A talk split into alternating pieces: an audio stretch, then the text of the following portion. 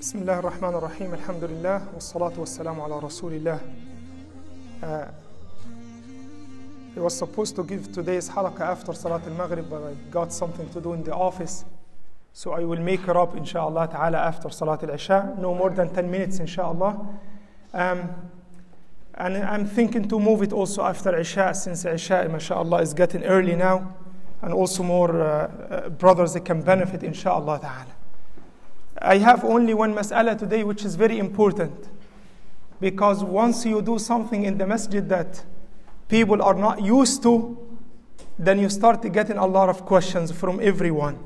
So when you do something in the masjid that is many people are not used to, they haven't done it before, maybe due to certain madhab or where they came from, then subhanallah they come up with a lot of questions. So I decided to address this issue, inshallah ta'ala, based on so many questions that I received. Uh, if you notice, probably a day or two, we have done Salatul Janaza after Salatul Isha, right? Salatul Ghaib on Brother Alim's father. And uh, after we finished it, I was expecting, of course, some questions.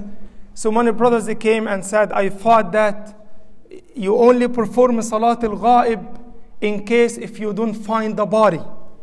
For example, if the body was lost, drowned, or some, for some reason they could not pray janaza over that person. So this is the only case where we can perform salatu al-ghaib. And the, subhanallah, I said, okay, that's a very important question, but it came from probably three or four brothers. So I have decided to just go over it briefly, inshallah ta'ala. As we all know, it has been reported, right, has been proven in the two sahihs that the Prophet wasallam prayed the salatul janazah or salatul ghaib over who? An-Najashi, right, the king of Abyssinia. So when the Prophet wasallam came to know that he died, he came out, then he informed his companions he lined them up in rows and he offered Salat al Janazah, Salat al Ghaib, over An Najashi, the king of Abyssinia. So, this is one incident. Another incident that happened also during the lifetime of the Prophet ﷺ about the lady that used to clean the masjid.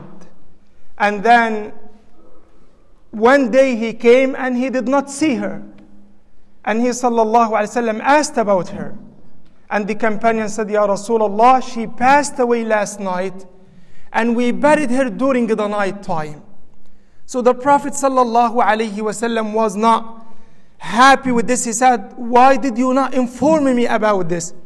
They said, Ya Rasulullah, karihna and نؤذيك يعني we did not want to bother you. It was after Isha during the night time.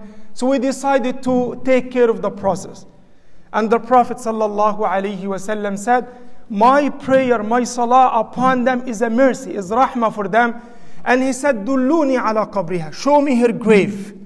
And they took the Prophet they showed him the grave of that woman who used to clean the masjid, and he offered the salat al janazah over her.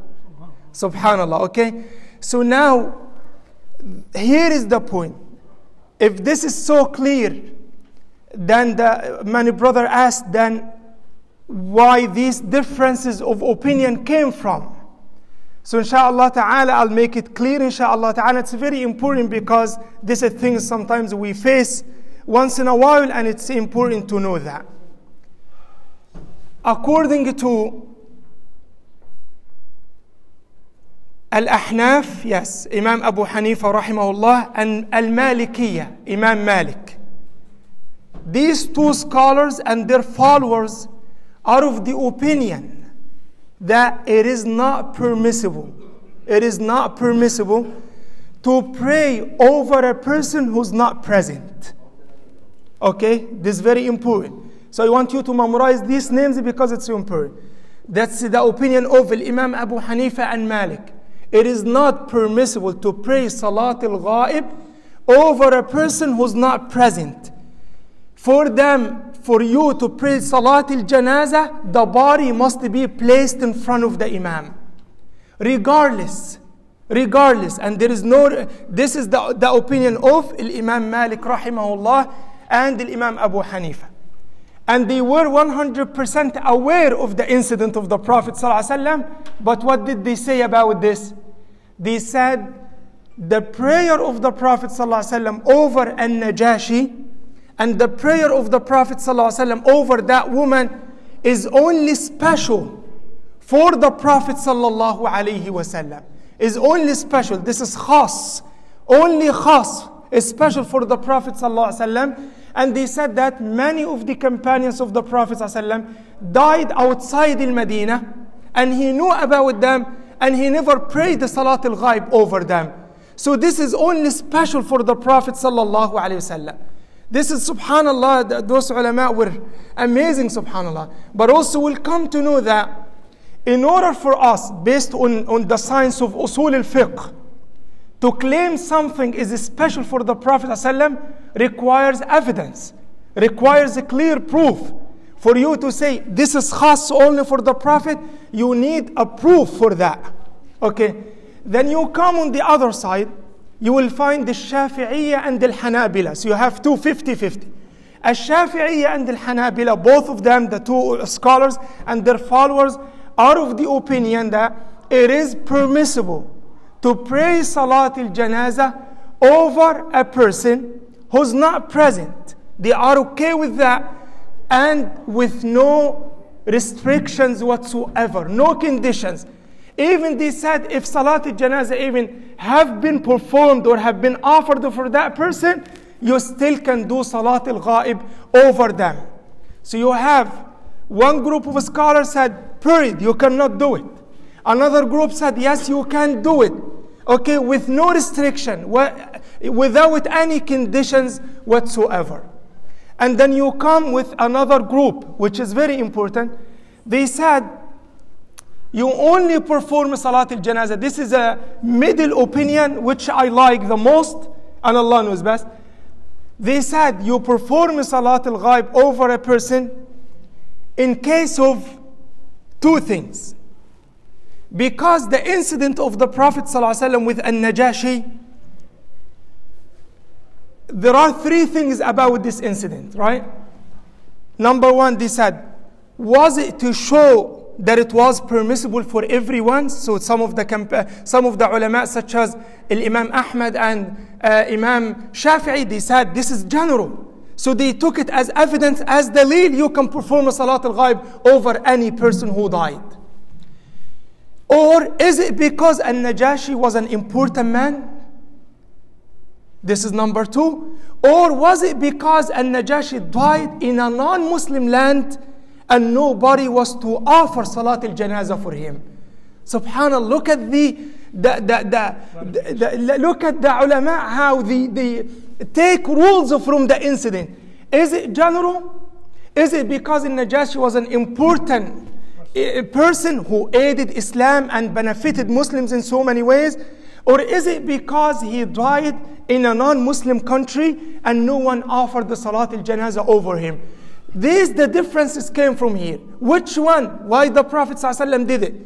And subhanAllah, as we said, they differed in their understandings of the, the ahadith of the Prophet. ﷺ.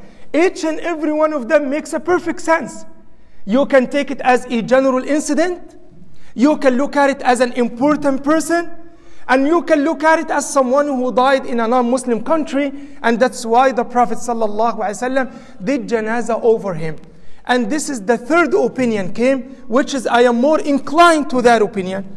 They said if a person died and Salat al Janazah has not, has not been done or has not been offered for them yet.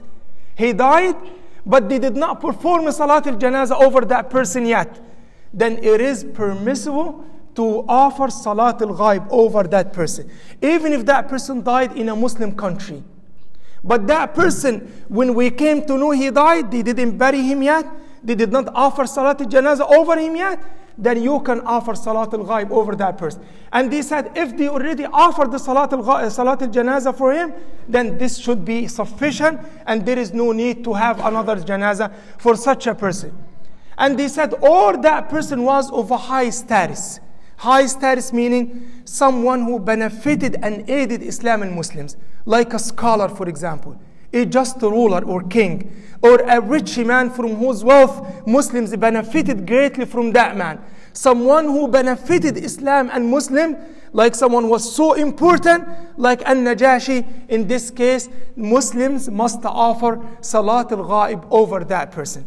Then subhanallah, if you look at it, anyone you choose, you will be upon the right path. You decide not to do it, you're good. Then you go with the opinion that this is only special for the Prophet. ﷺ. Then you decide to do it, then you're following the opinion of Al Hanabila and the Shafi'iyah, no conditions. Or you say, okay, if they prayed over him, that is enough, that is okay. If you say that he's a scholar, let's do it for him. Or as we did, for example, that uh, President Morsi, when he died, we offer Salat al-Janaza on him, that is also permissible. So you look at it, subhanAllah, and this is the rahmah and the beauty of the religion of Islam. It's important also to expose people to different madhabs and different opinions because sometimes we come from a place we think this is the only way. Once they experience something new, they kind of, what is that? Uh, yes, so it's important to let people know, inshallah ta'ala, about different opinions, different madhabs, and inshallah ta'ala, whatever you choose to follow or whatever you decide to take, bi'idhnillahi ta'ala, there is no harm and you are free. So this is just, I felt that it's important to, to clarify this mas'ala, inshallah ta'ala, for everyone. I hope it is clear, inshallah ta'ala. Good? جزاكم الله خيرا وبارك الله فيكم.